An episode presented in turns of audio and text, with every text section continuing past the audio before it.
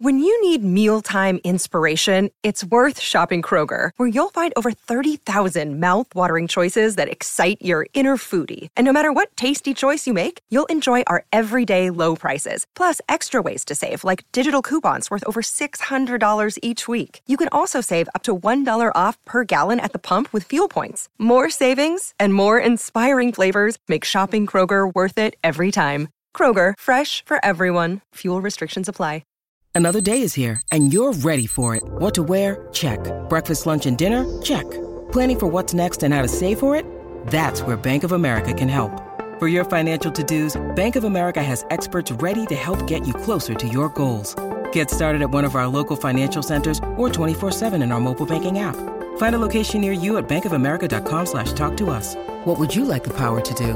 Mobile banking requires downloading the app and is only available for select devices. Message and data rates may apply. Bank of America and a member FDIC. Oh, ah, look at that. I knew something about a punk band. Just some old fat drunk dudes jumping up and down. This tree just planted itself right on top of the cement. I did watch a YouTube video today. My today dad mashed potatoed of enema of the Chris state. Carava. Aaron doesn't know who Chris Carava is. It's so good. That's great.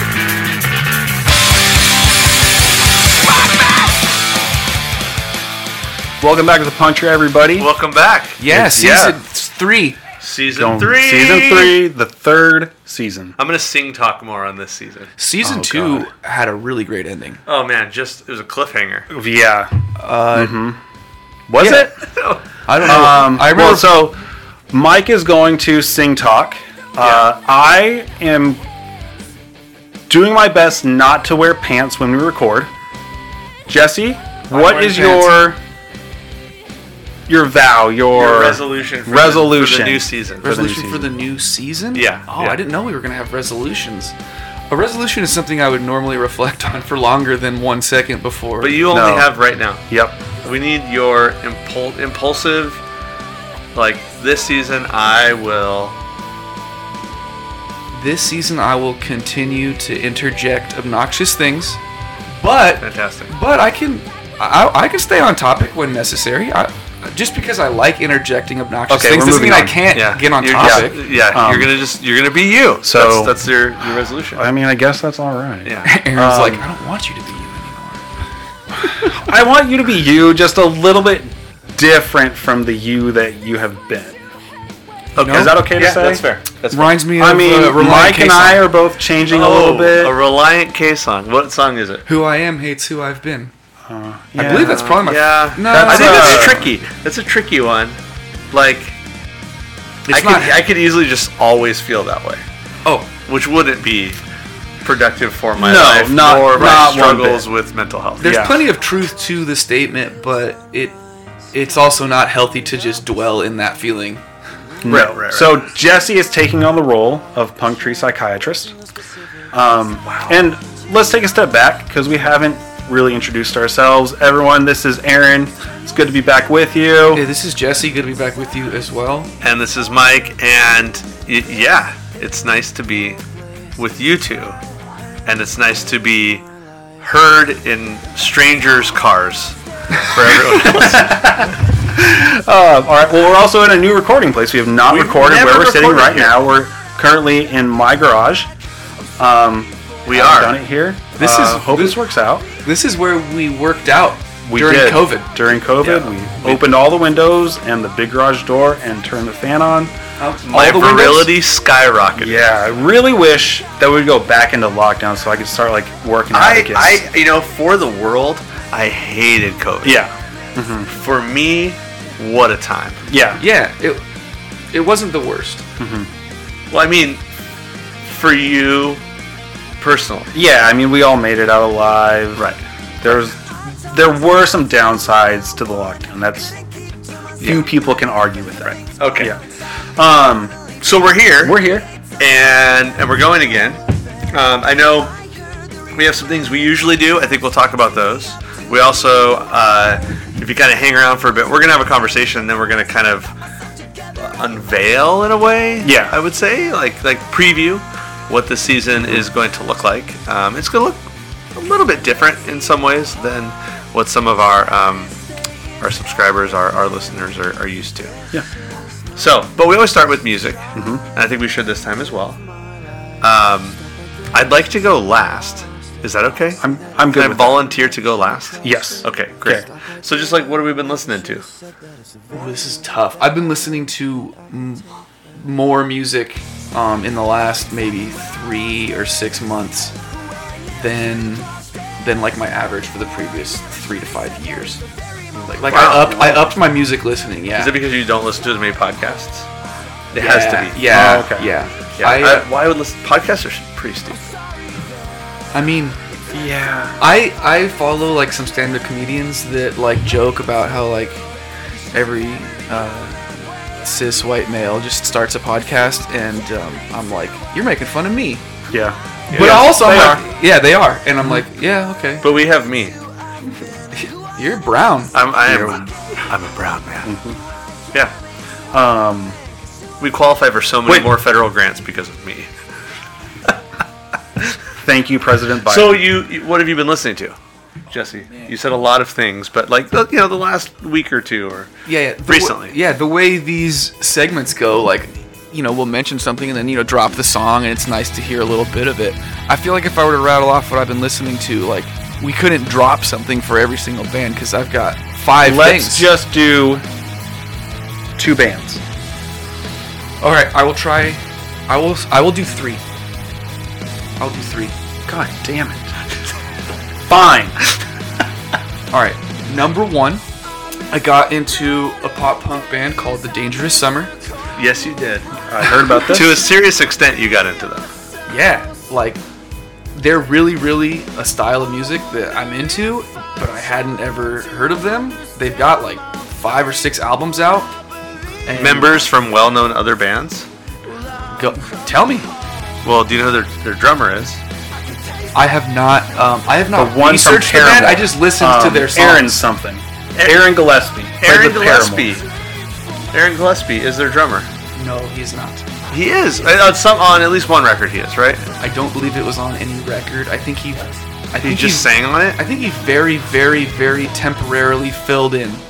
Okay, well that's the only thing that would pop into my memory. I think that he, you might find his name on their Wikipedia page because someone wanted it to be there and they wanted to be associated with Aaron Oh, Gillespie. I've not been on their Wikipedia page. I don't. I could. I. You know, the truth is, I don't know the band history well. Okay, I just know. but you've been liking it. Um, they've got a few albums that I can just listen to front to back on repeat. Um, and I just feel like the the main songwriter, I think his name is AJ. Um, just the way he writes, I can. I feel like I have a good grasp of his his headspace and like what he's thinking and feeling, and it just really matches up with my own my own thoughts and feelings often. So it's serving as a sort of mirror for you, but not so much a window. Yeah. Ah, ah yes. Yes, it's it's a mirror. I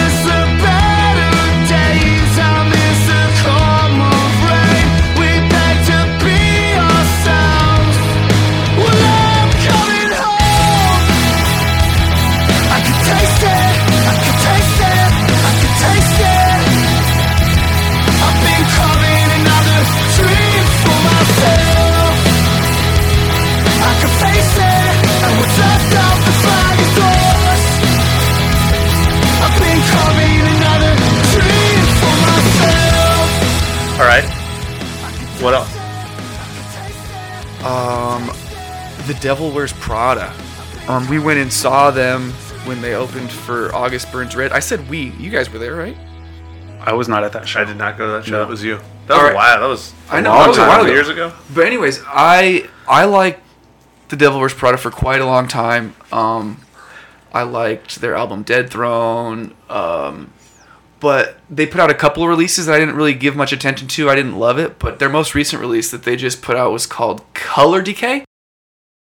And I feel like this album was maybe the most introspective and like emo lyrics that they put out. I sort of wonder if a different band member was was writing with with the primary songwriters. Ah. I don't know, but it had a lot of things that made me go like, this heavy album is emo.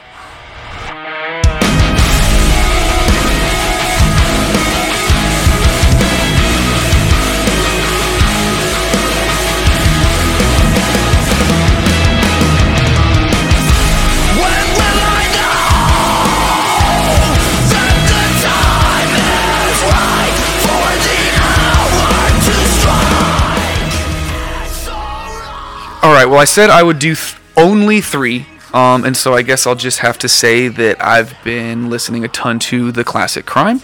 It's a band that I've loved for over a decade, and they just put out an album called Grim Age, and It's legit.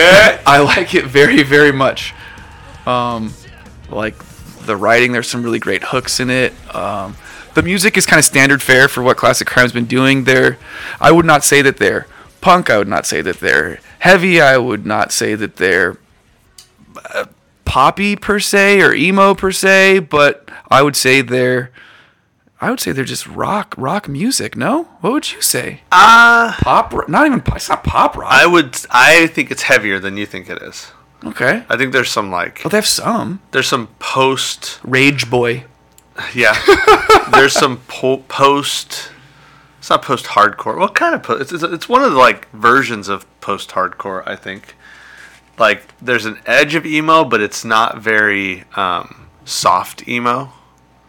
So I would say it's a little bit like some of his lines and the way he expresses it not sing not vocal tone wise but just kind of like the way he's pushing it is a little bit like early um, band you loved that I gave you crap about, like AFI. There's a little bit of an AFI to me. There's a little bit of an AFI like he's pushing this idea to it like his guttural like as much as he can push it on you. I feel like if there was a, a well-known band that I would liken them to, I would I would put them closest to the Foo Fighters. Yeah, I was gonna say with a bit of a Foo Fighters like driving rock. Have you heard the Foo Fighters' new record? No. It sounds just like the Foo Fighters. Oh, like the last. I don't even know how many albums they have, like seventeen. Um, well, I, I loved. Grim I still Age. love Grim Age. Yeah. I listened to it twice the other day. I was on a long drive on vacation. I listened to the album twice, which I don't usually loop albums much. Uh, I think that it is written lyrically in a refreshing kind of profound way. Like it's not over the top. Like my ideology is so profound right now, and I need everyone to know how profound my the current philosophy of my life is. Some of the concepts are really simple, but they're they're they're written in a way that is very clear what he's trying to convey. You're never wondering what he's talking about. What track is a, a favorite for you? Oh my gosh, I have to look at yeah, I have to look at all of them. Um, man, I really The so hooky the hookiest song is it's track three. It's um end of everything. the end of And- everything. and- and yes, I also think "Alone in the City" is pretty hooky, like that. He sings it a lot of times. I mean, I really love "Lost Magic." I Lost really Magic. love "New Noise." What's the one where he talks about how uh, everything repeats? Uh,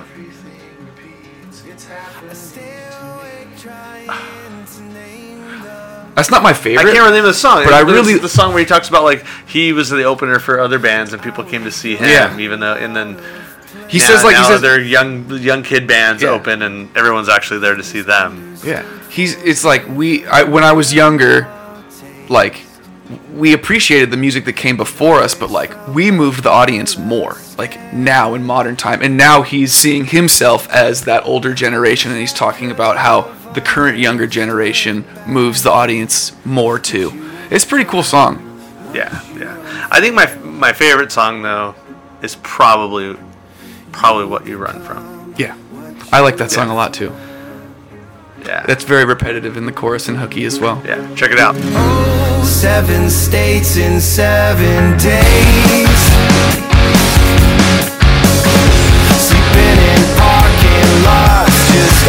Off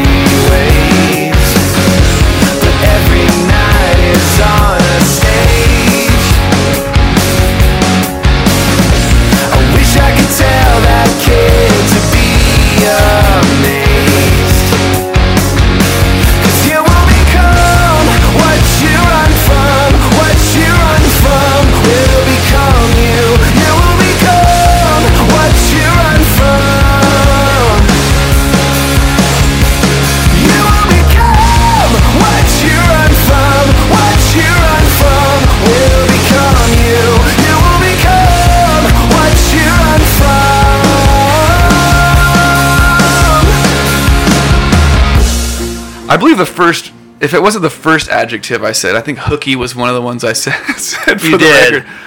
Um, and it has that like repetitive line. He's really good at writing that line, that one line. Um, but just the idea that you will become the thing that you run from. you will become it if you don't like do something about it. Right? I think that's it's like that twists you up. It makes you like really dig and think, which I, I like. I've thought about that particular line a lot of times because I'm not sure that I agree. oh, really? I don't think it. I don't it. You know what? Hold on. No, no, no, no. I think that it works. I think that it works. I don't think that you could just say that it's like absolute truth. It's not just like, you know, if you if you run from what you fear, you're gonna become what you fear. I don't. I don't think so. I think that it's it's it's something. It's a scenario that'll happen in your life if you if you just continue to run from things instead of facing them. Ooh, so I'll push. So I, I was agreeing with you, and now I feel like this is not just the person who wants to challenge you, but I wonder if it's not the thing. You're not. You're never running from a thing. You're running from what hap- might happen because of a thing. So if mm-hmm. you are something that make that I am afraid of, I'm not running from you. I'm running from the fear that I feel of you. I'm trying to escape being afraid. So you will become afraid. So you are afraid because you are running from it. Now, see, I can see how that works. I works. see that. part of what I mean why I don't think I agree is like I was thinking of like many many scenarios. Like if you're running from your wife, you're not going to become your wife. Right. So, well, but if you run from your wife, why would someone run from their wife? Right. It's not the wife. It is the um, Commitment. actions they take or the the scenarios, the garbage that they cause. Okay. Right. Right. All right. Well, Because I immediately thought of like, well, love. If I run away from love, isn't that a bad thing? But you would never run from love. You, I don't think you ever would. I think you would run from the, uh, uh, an anxiety around committing to love, or you would run from the shame of feeling like you aren't worthy of love, or you mm-hmm. would run from, and so in doing it, you become the shame that you are so worried about encountering. well, I'm sure that I'm going to keep listening, and I don't know that I'm going to arrive at like. I think Yes we- or no, just but- analyze- I think we analyze the shit out of that right now. I bet he would like to listen to. yeah, To this. We'll, we'll send it to him. We'll send it to him.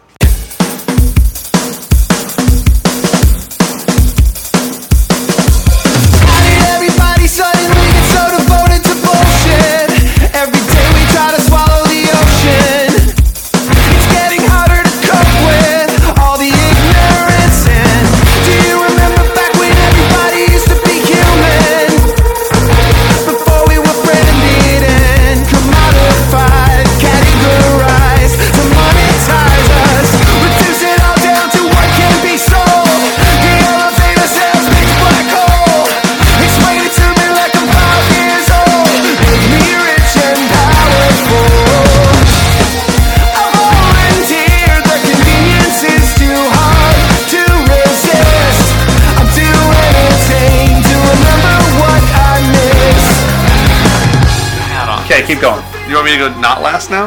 Yes. Okay. Well, Just, okay. you fine. said one. Just keep. Turns are dumb. This has to get cut out anyways. Yeah, yeah, Oh yeah, that's fine. God. Okay, so um, I've been listening to a couple of other things, kind of a lot.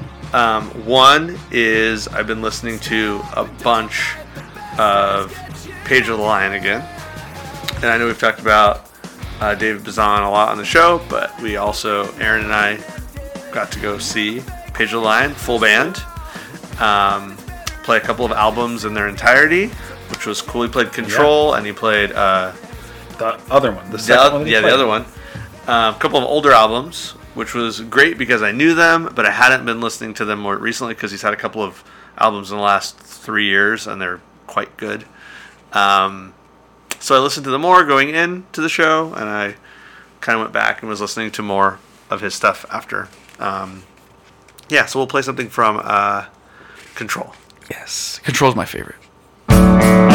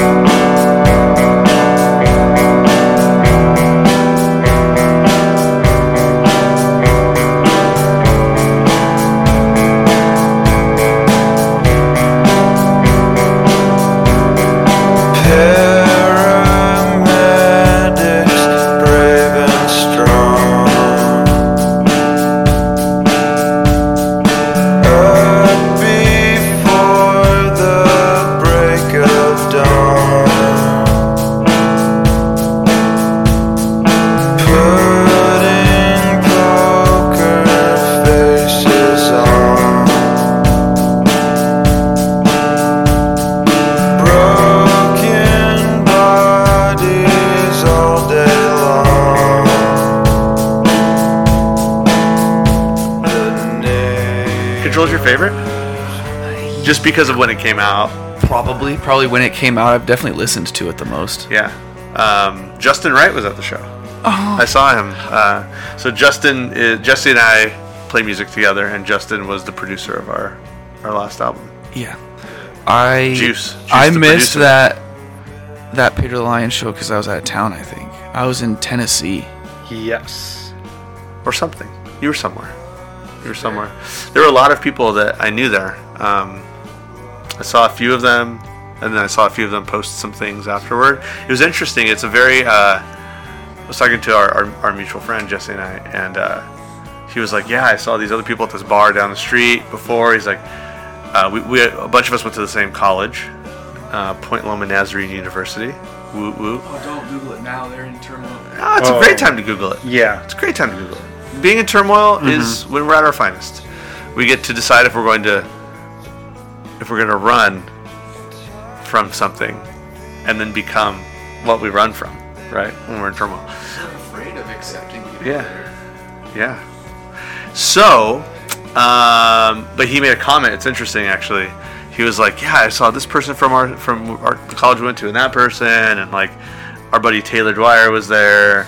Uh, he works for Taylor Guitars, really good dude. If you need a, a new acoustic guitar, I recommend buying a Taylor guitar. We're not sponsored by them No, definitely. though they've hooked it up a little bit in the past.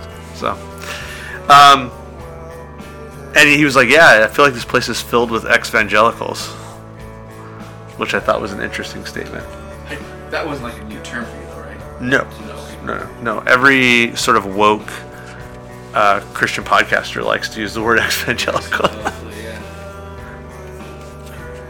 Yeah. So, um, so listen to that. Uh, and then the thing I've been listening to the most, and I think that this is like, it, it's just my favorite stuff, and so I listen to it often. So it's not like unusual that I've been listening to a lot of Gang of Youths.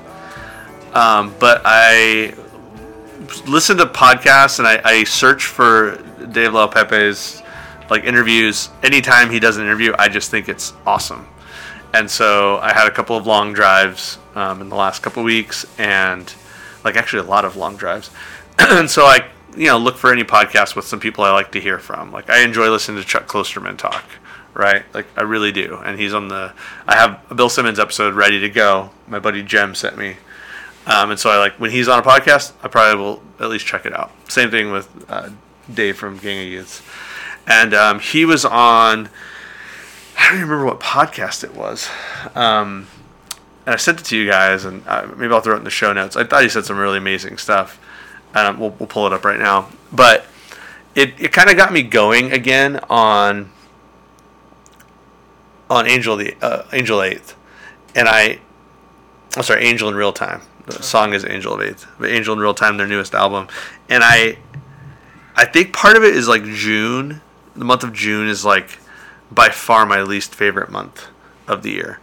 I really don't like the month of June at all, and it's mostly like a real grieving kind of month. Like my dad's birthday was in June, and Father's Day is usually in June. My dad passed away several years ago, and Father's Day and his birthday are always the same week. And so I had like I and I'm a dad. I hate Father's Day. Like I don't look forward to it at all. I dread the day coming. I'm usually kind of an asshole. C- You know. That's what Father's Day is for. You get to do that one day. Yeah, Yeah. yeah, yeah. Um, and the entire record, and we've talked about it before to a certain extent on on the show. Um, the entire record, he actually wrote, and he says he wrote it to try to speak with the dead. It Was like the goal of the album. Have a conversation with his dead father, and he's like, so it was, it's like an extremely spiritual kind of like record, because he is trying to you know trans whatever that plane to the spiritual world with it um, and it has some great tracks we've talked about some of them before but i i think i'm right on the edge now of saying like uh, when we did our top 10 bands of 10 of the last decade Top ten bands or albums? top 10 albums i'm Okay. sorry Yeah. i i picked uh, go farther in lightness and i said it was my favorite album of all time Yeah. it might be replaced by Angel in Real Time. Like it is just so fucking awesome. And it's the like he did some crazy stuff, like going to Samoa and like recording artists and choirs on the islands, and then writing them into the song credits so that they receive royalties. In perpet, yeah, like like doing things like that. Um, as he like traced his father's life, which was all this like mystery. Um, like as his father was passing, he found out he had two brothers he never knew about, and the two brothers he never knew about didn't know about each other and didn't know about them. And his father was always told him he was a half German Jew, and actually he was 100% Samoan, but he didn't want them to not think that they were part white. Whoa. And it's like all these things, and he talks about them in interviews really, really well. But the songs, when you like take the time to really listen and take them apart, um, they're incredible.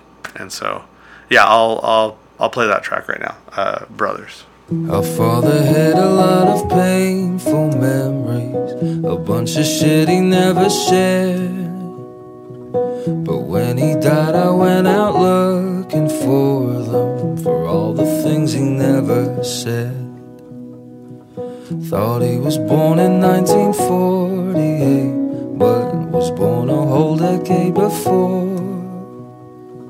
Thought he was brought up in New Zealand, but he was born and brought up in Samoa. We thought that he was only half Samoan, that his mother was a German Jew.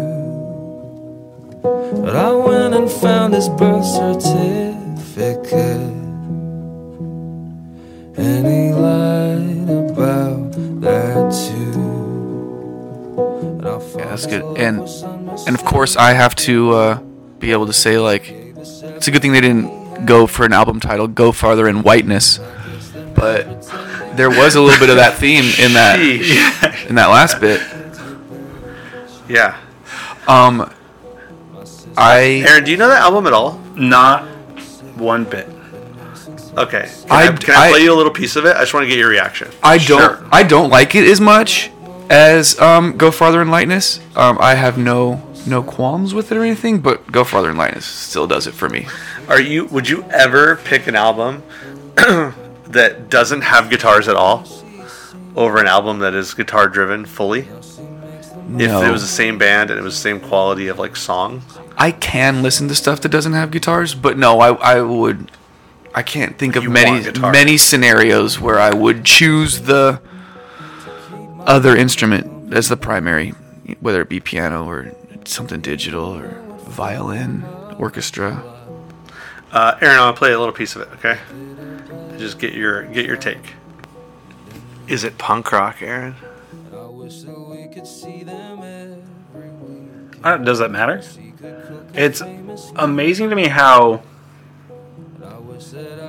man, how vulnerable he will be um, on something so public that anybody can hear this, and it it's amazing to me the courage that that takes. But I also, I mean, I don't know if he's thinking about this, but the good that can do for other people that hear that message that understand someone who is much well someone who has this voice is also experiencing very hard things and actually like going through and not just like when his father died just cut it off and call it good. No, he's gone.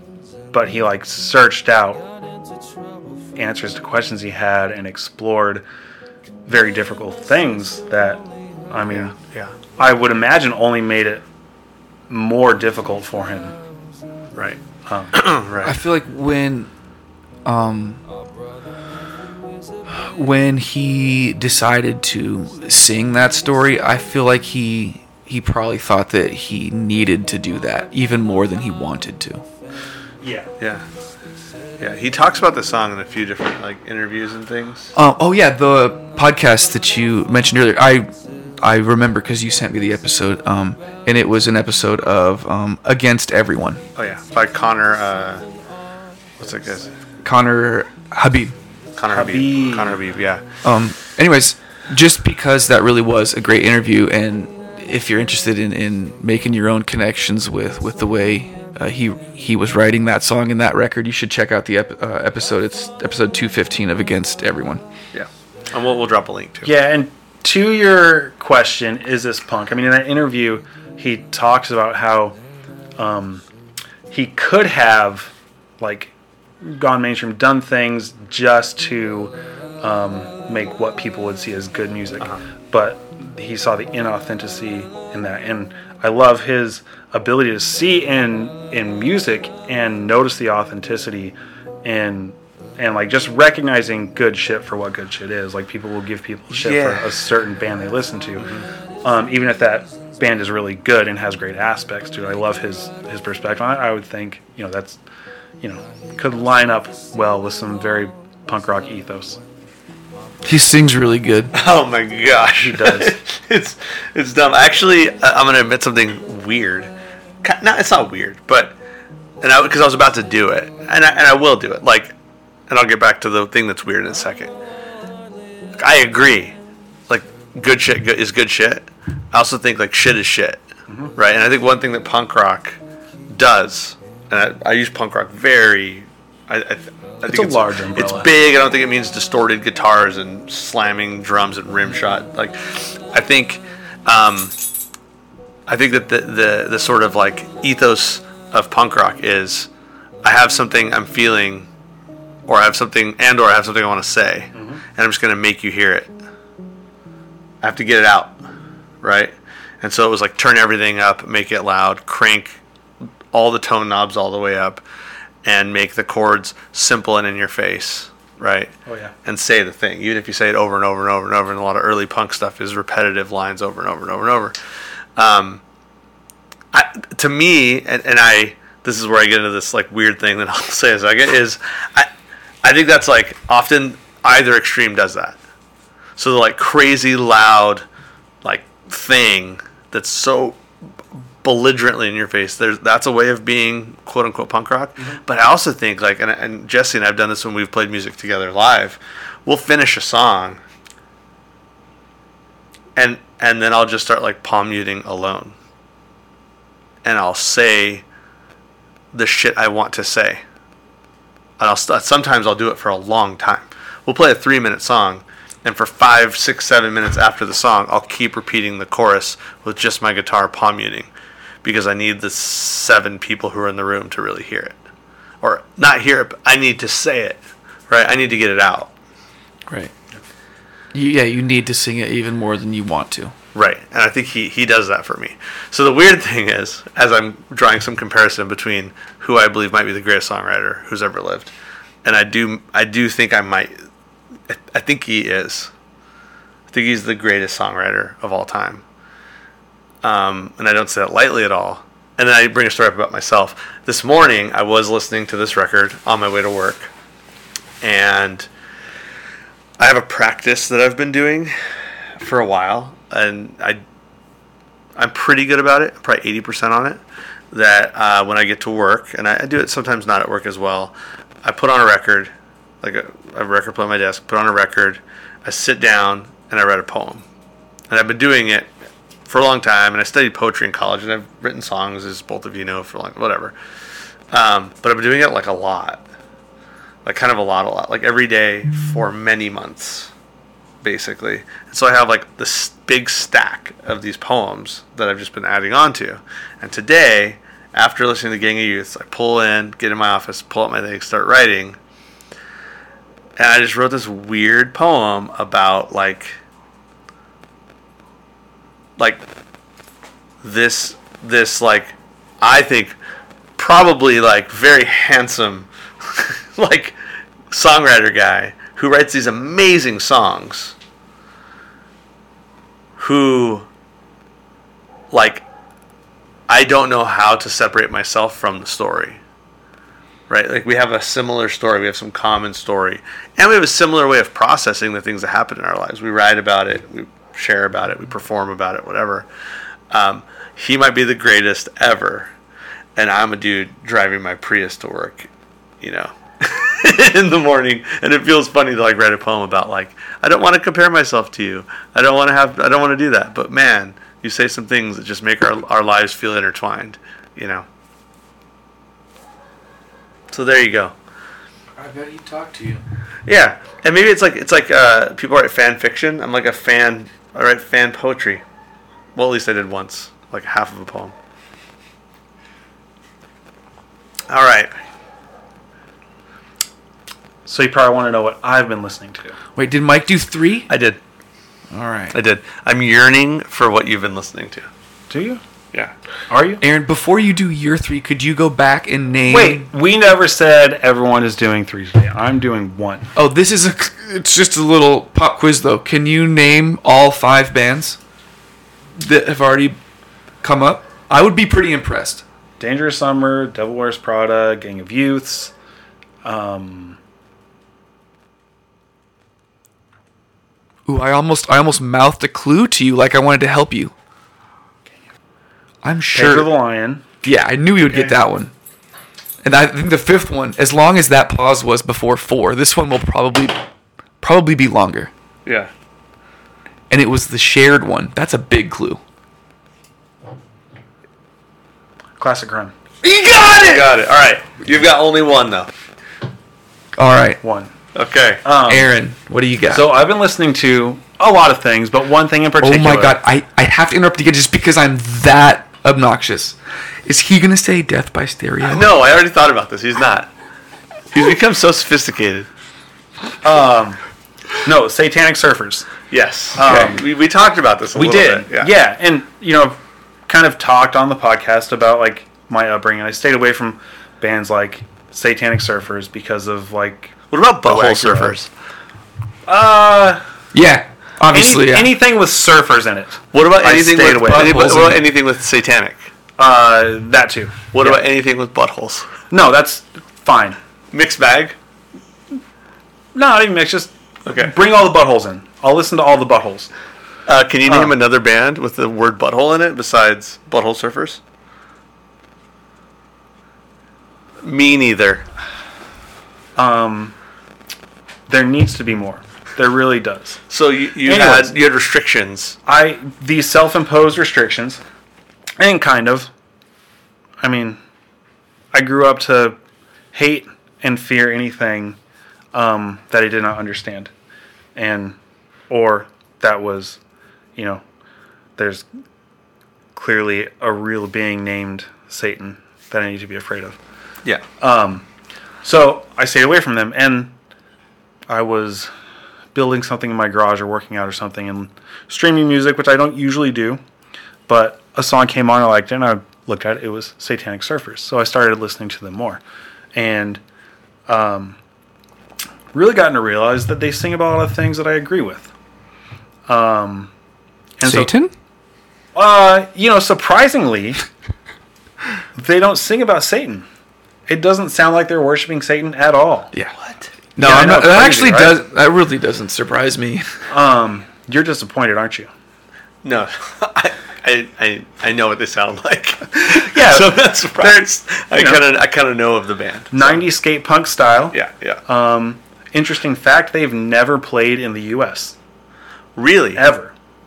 That's very strange because they weren't an unknown band in the U.S. No. Um, I don't remember why they said they never have, but yeah, an interview they did two years ago. So maybe in the last two years something has changed. But as of 2021, they had never played in the U.S. And I mean, they've been a band for Thirty, 25 or 30 Yeah. years, something like that. I can't remember. Um, but yeah, I've listening, been listening to Taste the Poison a lot, and I'm loving it. What's a good example from that? Is- that's an album, right? Not just a single Yes, track. Okay. False Ambitions, which is the um, the track that hooked me, and then You and I Are One. Those are two that everybody should be familiar with. And then listen to the record from front to back because that's how records are supposed to be listened to. Okay. I've never listened to this band or this album, but I will do that. Good. I listened to both of those tracks, and I will also listen to the whole album.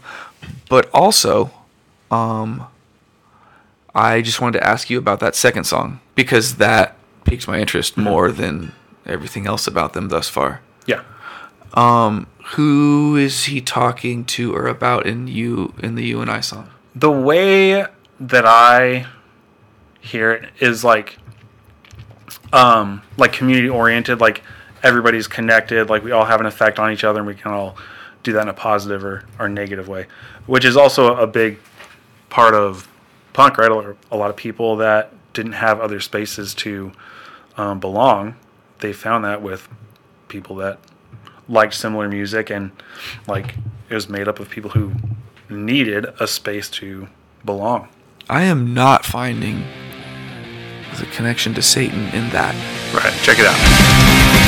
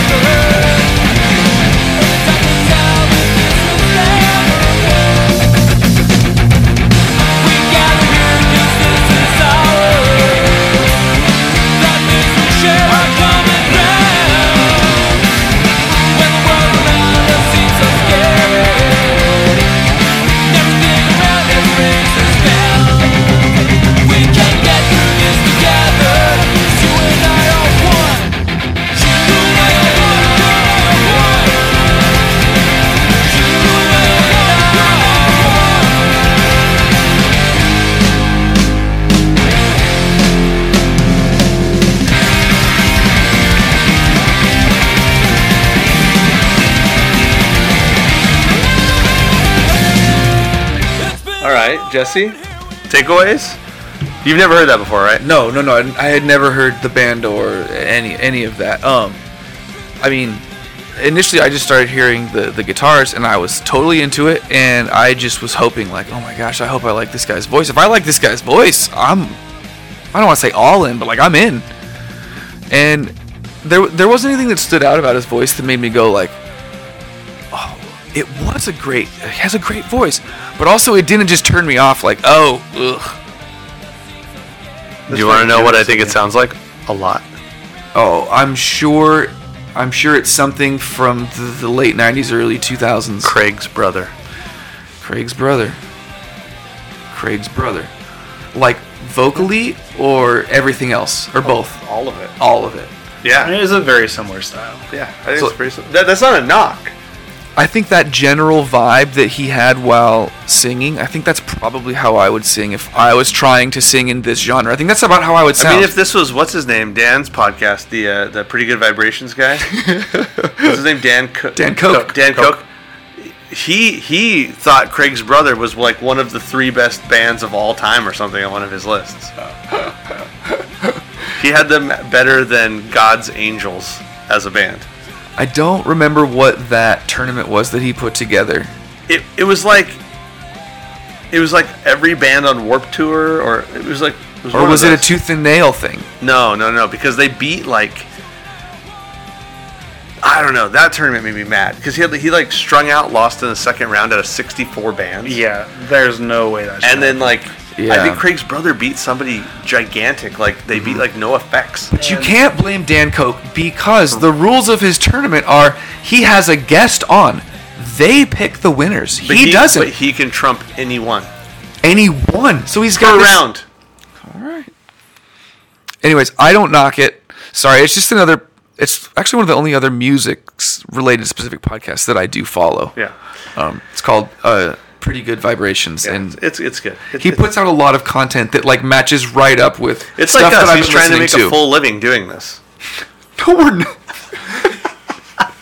he he kind of is. No, he fully is.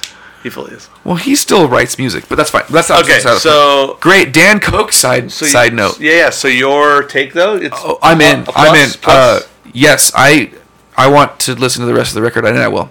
Awesome. Um, so we're also drinking some drinks here, and I think we should shout them out a little bit. Some good stuff. I just wrapped up uh, one of my favorites, Deschutes Fresh Squeezed IPA, available everywhere probably. But I got to have it. Do you remember just when I first had this beer? I was at Deschutes at the brewery in Portland. I wasn't there that time. Um, I know I was, and I Oh. tasted. it. I was like, "This is so good," and it was it was a long time ago, 2010 maybe. I think a It little after, but Black not much. 22. That's when I had that, So what year was that? and it was like 2010. um, but it was the beginning of, I believe, Simcoe, and we didn't know about Simcoe hops, and it had Simcoe back then, um, before they were like widely popularized by everybody. Are you sure you mean Simcoe and not Mosaic? I think you be mean Mosaic. Mosaic. Because Simcoe was out in like lots of um, Yeah, Sierra Nevada maybe- stuff before. Whatever, whatever it was, it was in there and it was good. I just finished one. What about you? Um, I am drinking IPA 395 by Mammoth Brewing. Um, Am I about to drink that as well? yes, my uh, family and I went up to uh, Tom's place for a week, which is just south of Mammoth. So my wife and I left the That's kids with that's Tom from. Facebook. Yeah. You went to his place. Yep. When MySpace failed, he bought a small piece of land that had a lake on it and built a forest resort for people to visit. Anyways, um, we went there one night and I brought this back. It's a beer I've been drinking for a while because I really like it. Um, but it's your basic West Coast IPA, except they add um, mushrooms, and it's good. No. It's interesting.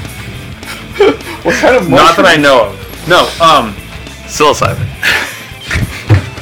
Not for the effects, for the flavor. spruce tips and juniper berries, which gives it a very like exaggerated piney flavor, and um, that's something I really like. It's like a real like a Yeah. real ginny Um, beer. Jesse, you're drinking the same thing, and you can always describe beers much more eloquently than I can. Can you go ahead and tell me what you think of this beer? Uh, it's Mammoth Brewing Company, IPA 395 at eight percent.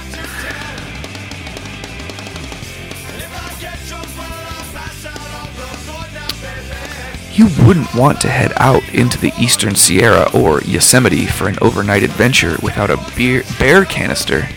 And we certainly wouldn't want you to experience your next mammoth stories without a mammoth beer can. This 32 ounce can of fresh beer is made with pristine alpine water from the mountains that surround us and packaged specifically to travel with you to the slopes, trails, and lakes of this beautiful region. Where will you take yours? Share your adventures at Mammoth Brewing. Why did that sound like an advertisement? I don't know. Um, you said it. You, I mean, your words were clear. Yeah, I thought they were uh, maybe a little more emotive than, you know, than not. I would say that your description was quite generic. It sounds like an Um, advertisement for this brewery. less, I mean, um, specific than you usually get. I but I will just- say you are correct. This this beer tastes pristine. Hmm. Um, and actually, the the description that you're reading was the back of a, a it was a crowler. So you know, yeah, the empty dis- beers that they just fill with whatever. I beer. wasn't reading that. Yeah. Uh, Jesse, what do you got? Oh, I actually wanted to uh, crack this because we first taste. we actually finished that one that Aaron mentioned. I'm pretty sure everyone has except for Mike. He's Mike definitely the slowest drinker. now. Uh, since I just visited Tennessee, I got back from um, Middle Tennessee recently, um, Nashville area. Um, and so I brought back a few beers, and I, we should definitely share this one. Is it more or less Trumpy than California? the beer or Tennessee. more, but I didn't experience it in any way that was like, um, it, I didn't have that. Actually, I did have one like disgust reaction a, a couple of times, but like in general, like it wasn't w- what I sort of expected. Um, probably the most, uh, the most uh, um, reaction that I got was just along this one road that we drove. Um, there was like a trailer billboardy, but the billboard wasn't up high, and it did say slave auction. Was this a There's historic landmark? Aaron, just don't. Just let it be. So I sort of was was definitely thinking like that's what it's got to be. Um, Um, I actually didn't didn't end up doing it, but my wife went on a couple of historical like um, trips where she like went to um, I don't want to say plantation. It wasn't a plantation, but she went to like different places that were. It was a plantation. she went to like a Civil War battlefield that had like a house at it that was also they ended up being. The enslaved quarters. I've been to plantations in the South. Before. I mean- on, like I've gotten to see them. They're, I think they are startling. Okay. Anyways, while compared to California by a lot, Tennessee is a, a bit more red. um, but the beer I brought back. I feel like they're less red, and that's why they're more red. But- the beer I brought back is um, is from Bearded Iris Brewing. Um, that- wait, bearded iris? Bearded Iris. Is that like a, like a Mm-hmm. vagina? I mean, you What go ahead and you picture that yourself. I have been since I read the can. Um, anyways, it's called Tunnel Vision, and it's just a Yep. double, it's just a double IPA, six point eight. Does that's not a double? Just a regular. Six point eight is like a high standard. but in Tennessee, right? that you know they only allow moonshine and pea beer. They so- did have a lot of moonshine. yeah, it's like a thing they try and sell everywhere. yeah, yeah. Anyways, let's uh, let's have this. All right, we're gonna try it. All right, so Mm. we're all about to try it. My fingers smell good from just opening the can. Oh, my my initial reaction is not lovely. Yeah, I agree. The nose on it, it's a little musty and dank. But I- not in a good way. Usually people say see, dank and they mean I think something Mammoth positive. 395 was very musty and dank. Um, we. I'm gonna. Here I go. Here I go.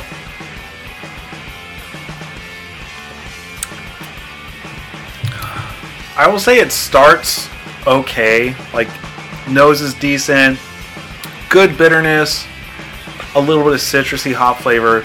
And But then, and then, yeah, it and really there's- flattens out and kind of tastes like cardboard. yeah, it's weird. It goes away really quickly. it's quickly. like sour cardboard. Like, like it, Yeah. tastes, it tastes more sour than bitter. I think I've made a beer that tasted like this before. Oh, inevitably. Mm-hmm. Uh, I'm just gonna say this is this not it's not great. You know, Tennessee's not known for their beer like San Diego is. Yeah, we should distill this. All right. Um, so I, good beers, great music, and I think Jesse's gonna listen to more Satanic Surfers. So am I, already got it up. actually. I literally, it's what's on my Um, phone. for I didn't sure. know that song that that song that you played was from 2005. I didn't Mm-hmm. know it was su- such an older record. Yeah. That's 18 Um, we also have other stuff that we had. Like it's been a minute, so we haven't talked about. Like a lot of shows we've gone to, tons and tons, and we'll probably sprinkle those in just as we continue talking episodes and tell some stories of, of things we've done.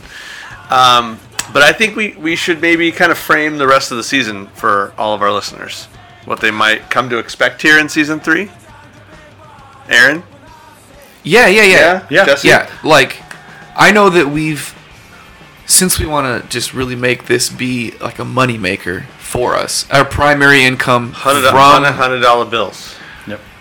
we're gonna need to up our listenership. Yeah, we need to we need to get somewhere between dozens. But no, my point is we did brainstorm and like try to try to choose a direction that we wanted to take, and so Aaron's probably the best at explaining what we're hoping to do for this season that we're gonna call season three, even though season two ended without notice. Wait, season two ended? You now know it, and so do the dozens of listeners that we have at this It- point. Yeah, maybe, maybe hundreds, but barely. Yeah. Well, I will say Jesse's kind of wrong. Just like Dave Le, Pep- Le Pepe, Lil Pepe. La Pepe, we're not terribly concerned with doing what people think is going to be cool. Um, we have questions we want to answer, right? And something we've thrown out here is what we want to know is, do we listen to this music because of who we are, or um, do are we who we are because we listen to this music, right? And so Yeah. we're all educators here at the Punk Tree, and one thing that's big when you're teaching students is to have an essential question. This thing that we It drives are- our thinking. Yes, Yeah. drives everything. Um, so this is going to be kind of our essential question for this season, and we're going to be bringing on people and talking about their story, how they got into music, how it shaped their lives, how their life has shaped the music that they listen to. Um, I think we're going to get into some really interesting stuff. Um, we'll probably cry. Yeah, I do. Um, I do much more easily than people realize. Yeah. I'm not looking forward to you guys seeing how much I cry. Oh, it's gonna be great. Um, Okay. We're doing. We're gonna start doing lives. Yeah, podcast, right? Some Yeah. live live recordings. Live, yeah. Um, Um, so you'll see the cheers. And I know you mentioned bringing some people on. These are not, um, you know, something really cool about being on the pu- part of the punk tree uh, has been, and, and, and playing music for years together, Jesse and I, is interacting with other artists, um, being around other great art, and on this podcast, like actually getting to meet and engage with some people that we have admired uh, over years has been really cool. Um, I think a really important value that we're like maybe thinking about for this next this season that you're about to engage in is that um, some of the the deepest goodness comes from understanding each other as just people. Um, and so it doesn't mean we won't be, you know, maybe talking to some some folks that are a part of the industry, involved in music, in bands, that kind of thing. Um, but we also want to hear the stories of, of people we just think are good people. Absolutely. Like they're just man, they've got a great story to share. Mm-hmm. Um, and so you're gonna get you're gonna get some more of that for sure this season, along with some of our our old standards, right? Oh, yeah. Yeah, I'm you're, not still, gonna- you're gonna get get some punk nibbles. You're gonna get some pieces. You're gonna get our games here and there, definitely. Um, but yeah, I, I think I think we do want to just pursue this thing that we have all been wrestling with, and I think we like the thing is, I think that like the for me at least, and I, I love your takes actually on this before we, you know, kind of kind of pitch this into the the first guest. Um, for me, I I feel like sometimes I kind of have fallen back into music because I've needed it in ways. Mm-hmm. Right. So like, um, I formed a new band with Jesse, like I don't know, eight nine years ago, Yeah. because I was really struggling after my dad died, and I had all of these things inside of me, and I needed to make music, and I didn't didn't just need to make music. I needed to make music with people I trusted and cared about and loved, because if you listen to our music, we're singing about incredibly difficult, private, personal, diff- like things. Yeah. Like I was in a very terrible place, and I was trying to figure it out. Um, at that same time, I was like crashing into albums like Major Minor by Thrice, which is an album of all of them losing one of their parents to cancer or disease, and them trying to navigate that. Right? Uh, we crash into albums as our our philosophy, our ideology, our belief systems, our, our faith in the world, and, and things change. And we, we like need someone to help us understand how to reconcile that with the world. And we crash into records, you know? Um, and that's something I want to hear about from people. Like that kind of thing of just like, where has this been the, uh, the formative thing? Where has this been the reflective thing? Jesse mentioned a record that kind of is like a, a we were talking about mirrors earlier, mm-hmm. right? And you were talking about the album. Uh, Grim Age by Classic Yeah, Crime, but mainly Grim we were Age. talking about how I feel like the way AJ for the Dangerous Summer writes. It's just that, like yeah. Yeah. So like sometimes it's like I'm trying to deal with something and I need something that's going to help me see myself. Uh-huh. Sometimes I'm in a spot and I need something that's going to serve as more of a window into something else. I need to see a new perspective here. It's like, and sometimes, like, and, and this, this ties into my own like education stuff and probably you guys too. But sometimes it's it's like a window. It's it's it's a mirror. Sometimes it's like a door of sorts to beat that metaphor up. Like sometimes a mm-hmm. record is something that actually moves me to something new. Like I can step through and toward being or feeling a way that I, I don't currently feel like I am. Right? This is helping me change. I don't know that I've ever just thought of that metaphor before as like music or an album being a, a, a door, a mirror, or a window. Does it make sense, or am I? It, no, no, no, no. It makes this- it makes a ton. I like. I'm over here going like, I'm thinking of albums that do that for me. Yeah, I mean, I think I've definitely thought these things about albums, but like having that language makes it a little more personal, a little more um, meaningful. And they're windows and mirrors and doors. So we say, does it frame it? Oh my goodness! It's So is that the it's season? so it's We're so framing perfect. it. It's Well- so perfect. It's it's cheesy. It's so perfect. Yeah, Yeah, yeah. I mean, it, it is a little cheesy, but I also think like I don't care. You know, like to, to like to reference Le'Aupepe. Like Dave Le'Aupepe says in that, that interview we've talked about so much on this show, he talks about the band Creed. Oh, and, yeah. and he's like, if you don't like Creed, fuck you. Yep. Yes. Like he says that exact sentence, Yeah. I think, on the on the episode. He He's just like, I like it. It's music I like. So if you're trying to be cool by not liking it, fuck you. Yes. And I like, there's something about that, you know, like, I don't know. I want to know, like, what? It's not a guilty pleasure. I like, you know what I mean? Like, Yeah. sometimes we use that language for things, but Yeah. really, it's just like, what do you like? Not just that band, but like that attitude is kindred with me. Like yes. Yeah, Yeah. I mean, we've joked about it, right? Carly Rae Jepsen. It's like a joke, Yeah. right? Guilty pleasure, kind of. No, man. Yeah. Just like, dude, Taylor Swift. God, this is like maybe the greatest music production we've ever heard. It's so. What's the talent? What's the songwriting? Who actually wrote? The, I don't know. But are some of these songs good? Yeah. Yep. you mentioned guilty pleasure, and like you talked about how it's not really guilty pleasure, right? But it seems to me like a better term would be shameful pleasure, which even shouldn't be Yeah. something that um, we should really feel shame about. Um, but I, it, it kills me that our society frames it like that, like, and they use that term guilty, puts the responsibility on that person as if they are supposed to listen to a certain kind of music, right? But it's they're not guilty. Yep.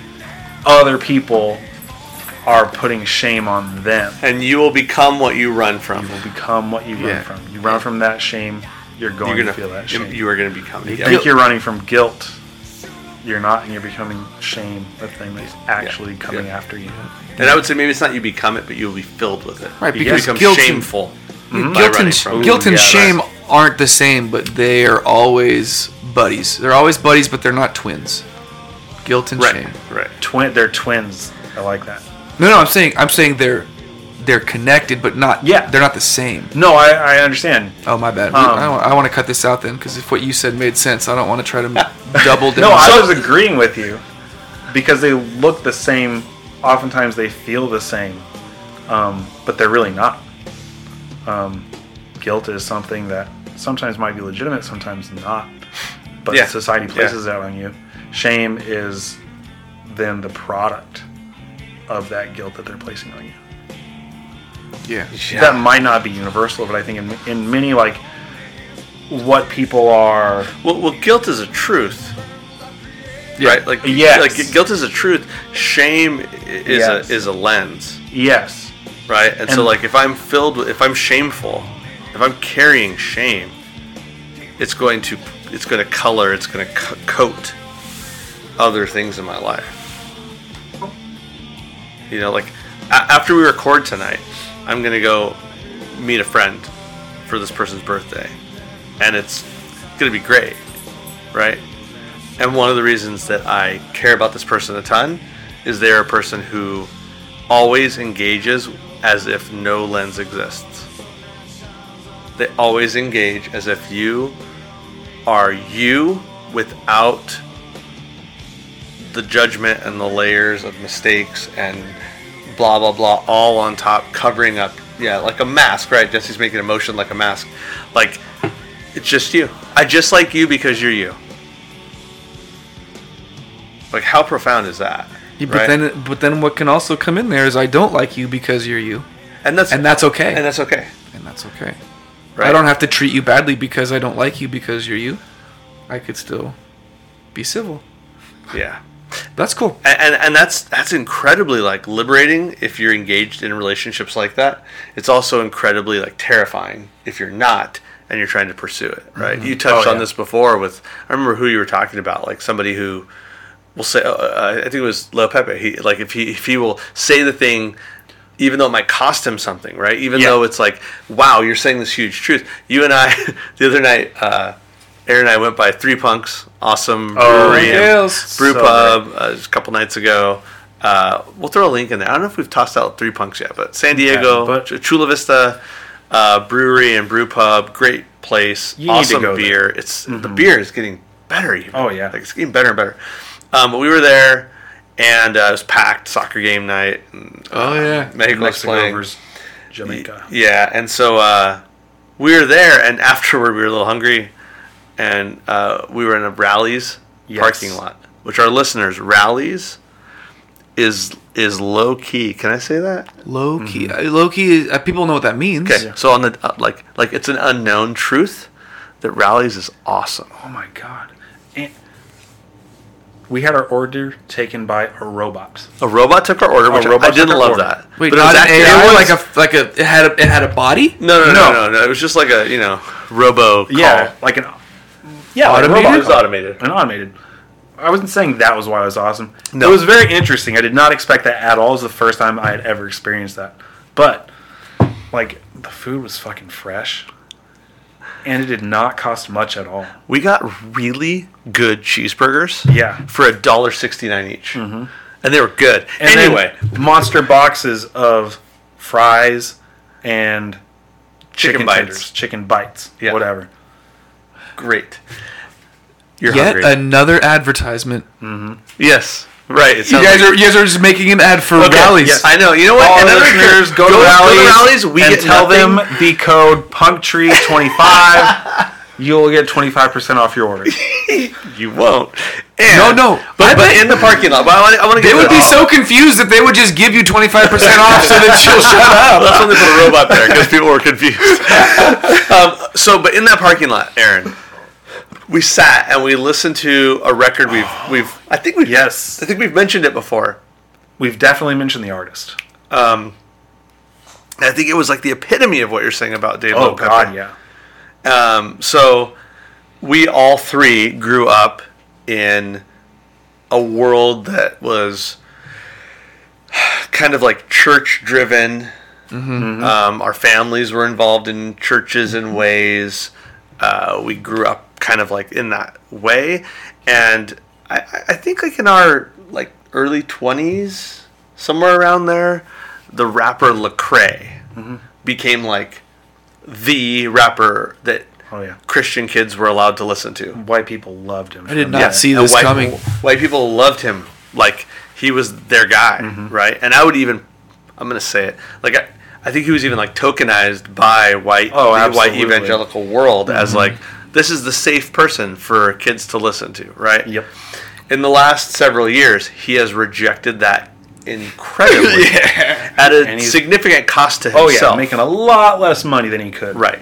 And he sing and he, and he raps about that and sings about it. He does both. Mm-hmm. Um, but he had a record come out uh, last year, I think. Um, he has a series of albums called Church Clothes. Yes. Which I think is an awesome name for an album. And it's also the name of my new men's basketball team. We're naming our team Church Clothes. In North Carolina, Carolina blue with a cursive font, Church Clothes. And this is or isn't a team from a church. No, it is not. It's all right. Um, and so, uh, but he ha- he's had four now. This is the fourth volume of Church Clothes came out, and this is not the first record where he's gone here. He's he's had several albums now where he has really talked about how like you know everybody's telling me to take my checks from evangelicals, but I'm e- I'm rejecting that, right? Like um, I'm not going to be part of that anymore. I'm not going I'm not going to help that anymore. Um, but in this record and church clothes, the idea is that like, you know, for anybody who ever was part of like uh, at least the, the dominant church culture, I would say in America, not just Christian church culture, but church culture in general, and I don't know if this is true for both of you, but church culture um, has various levels of like like propriety, Oh, absolutely. like like what is appropriate, right? Like Every adult male in my church growing up always wore button-up collared shirt with a tie. Most of them had a jacket. on. okay, Jesse, That's the way you had to look. what were cultures like for you when you were growing up and you were at a church? Casual enough to to not feel like it was weird that like some people were trying to wear their Sunday best or whatever. Okay, You're lucky. M- me too. But I was I was more I was much more like youth groupy kid than like going to like a traditional church service. Like Okay. youth group and and youth group had to be like Yeah. not button up. Yeah. Because if you were, I think you're when I was not you're no you're not getting anyone. I think when I was a kid, like my dad, my grandpa wore like a suit to church or like a button-up shirt to church, but the tradition that they were kind of a part of, like like ended being very casual, ended up being very casual. Um, but there was still a very very strict version of what was appropriate Oh, absolutely. right? So if you if you came in to the church I grew up in and you were um, loud or disruptive, it would be a problem, right? If you came in the church I grew up in and you had no shirt on, it would be like, what's going on with this guy? Right? If you came into the church I grew up in and you had a lot of different lifestyles going on that were not the like traditional fundamental lifestyle, it would be like not only noticed, but it would be maybe like there'd be some thoughts and feelings. Jesse, would that track with yours as well? Um, a church I grew up in did ask. Oh no, I mean It's not just what they did, but who would have felt like, okay, I can be here. I'm fine here. Okay. Youth group was very accepting, but like the denomination as a whole, or like the the pastors of the church, like if they would have known who was being accepted in the church, they they might not have been comfortable. Or and there probably were times when they weren't.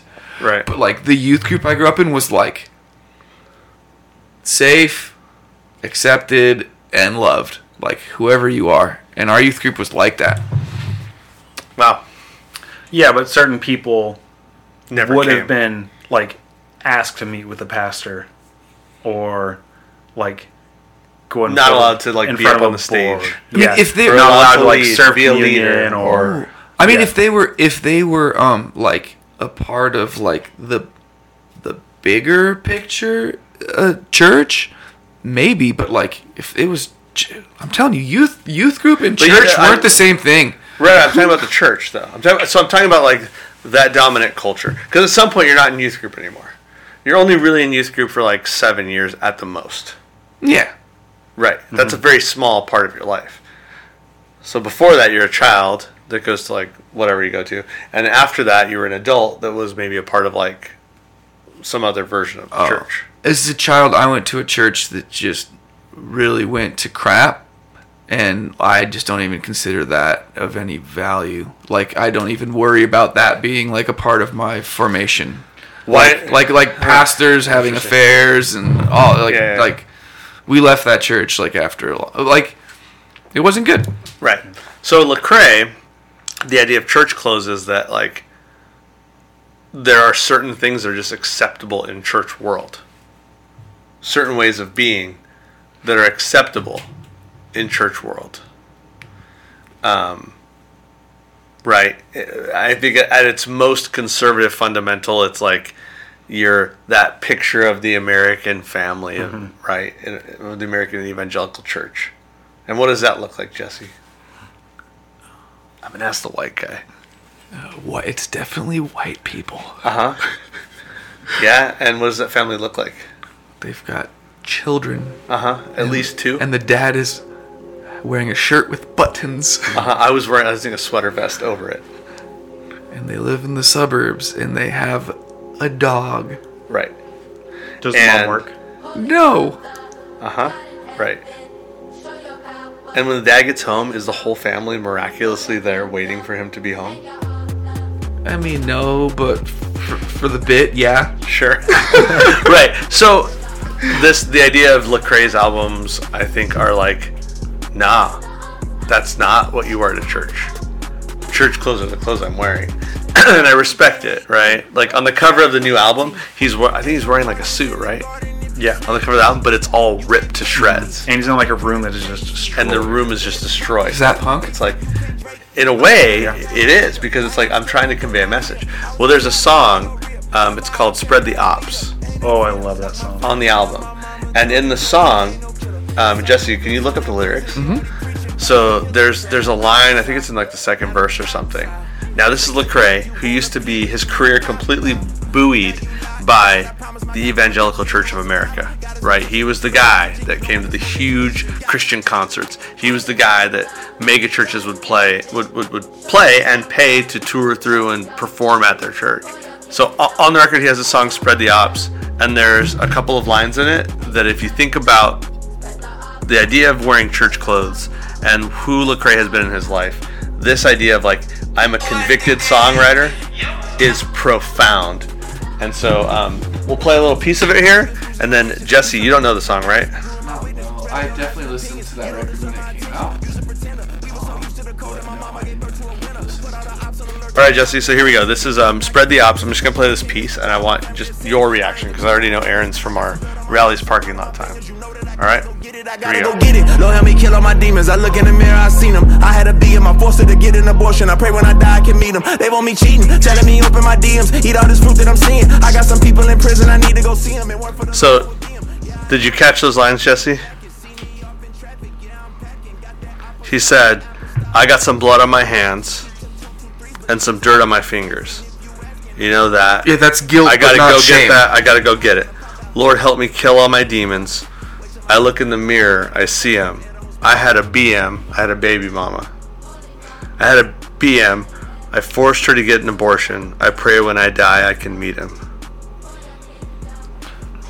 I mean, that's a big. That's a. It's a big thing to say if it's true. I don't know that there's many people out there that are saying that. There's not. I mean, if you're him, why the hell would you put those lyrics in a song if it was going to create the question Yeah. that it might have happened? Well, because he probably just knows that people think of something else for BM. Wait, you think that he's Bowel movement? Come on. Wait, do you think that he is saying that but it didn't really happen? No. But it's so. It's so. Like you think he might be just saying it to create controversy and piss people off?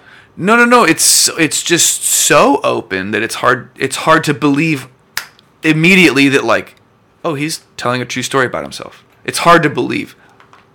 I'm not saying it's unbelievable or I think it's not. I'm saying it's like initially it's like, man, okay, just Yeah. I, true. The truth. The truth is beautiful. whether it's directly, literally true, or he's presenting that scenario as a thing, um, I just I connected it back, Aaron, to, to that thought of like I'm gonna say the truth, and, and I'm gonna I'm gonna name another one. I know we're stretching this out, but like it's one of my favorite lines from any song of all time. It's from David Bazan, who I mentioned, Pedro the Lion, and um, he has a song called uh, "People." Um, it's "People" from his album "Strange Negotiations," I believe. Maybe- I might be wrong, but I think it's "Strange Negotiations." Pretty sure you're wrong. Am I? I have no idea. I think I'm right. But he has a line that says, "If you love the truth enough, you start to tell it all the time." And when it like starts to cost you, you, you don't even mind, because if if the truth is really gonna win, then you gotta stay, you gotta take stock, and you and you gotta like do something, right? Because otherwise, and I don't remember the line exactly, but he basically like has this metaphor of like, if you don't love the truth enough, then the lies are gonna spill down into someone's cup, and it's usually not the person with the most power. It's usually the people who don't have power. They're gonna have to deal with us not following the truth. And I think like whether it's Le'Aupepe, whether it's you know the band like like Classic Crime's dealing with some super intense important topics. Dangerous Summer is dealing with some super intense important subjects. I mentioned Major Minor helping me deal with grief earlier. Like I think like we can find the places where there are truth tellers in music.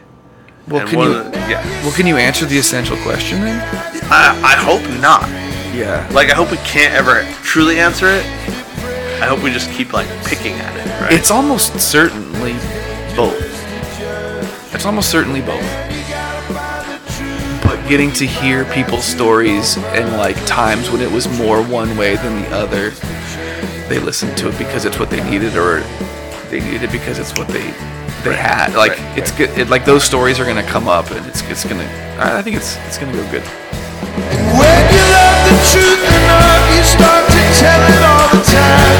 When it gets you into trouble, you discover you don't mind. Cause it good is finally gonna trump. And man, you gotta take stock, and you gotta take your lumps, or else they trickle down into someone else's crummy.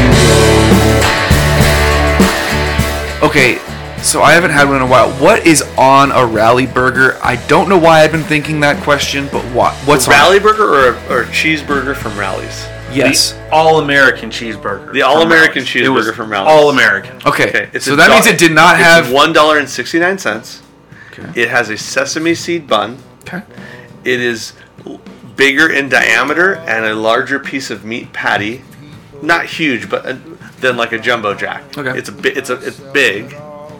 It has meat, ketchup, I think mustard, pretty sure, pickles. And onions. I believe that's all. Che- cheese though? And cheese. What kind of cheese? American cheese. American Uh, cheese. Fast food cheese. Okay, so Yeah. so no no lettuce though. No, but we also didn't ask for it, so there might be that option. I know you love lettuce. I do on a burger. I like to put a salad on it. Yeah. I prefer a sautéed, soft, caramelized vegetable layer. Mm, yeah, onion specifically needs to be involved there. I go raw onion, I like both. Yeah. some tomatoes, pickles, Yeah. and a fried egg. Fried Well, egg. yeah, I'm- but now I'm we're pickles- getting into accoutrement that are like beyond All right. the regular. All right, this is making me like this is making me hungry, and You it's have actually, food behind you. No, it's a bag of chips. That's not a meal. Okay. Anyways, it's getting late, and All I right, do what need are we to- ending with? What are No, we no, no. finishing It's no, no. It's it's like it's making me hungry, but um, like just to wrap this up, like we need to encourage our listeners to check out our new sponsors, uh, Mammoth Brewing and Rally Ra- and Burger. Rally Burger. Like Checkers on the East Coast. go there and tell them that you deserve a discount from Uh-huh. the Punk Tree podcast. And they'll be so confused that they'll feel bad for If you and they'll just so give it to you. are inclined, you are also welcome to print yourself gift certificates to these establishments and and and redeem them. and redeem them.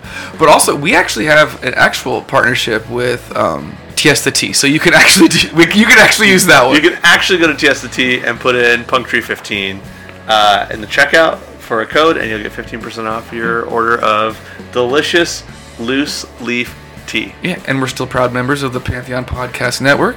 We sure are. All right, well, thanks for uh, tuning in and listening to another episode of the Punk Tree, everyone. I'm Jesse. I'm Aaron. I'm Mike. Be excellent to each other. I knew you were gonna say that. I was waiting for it.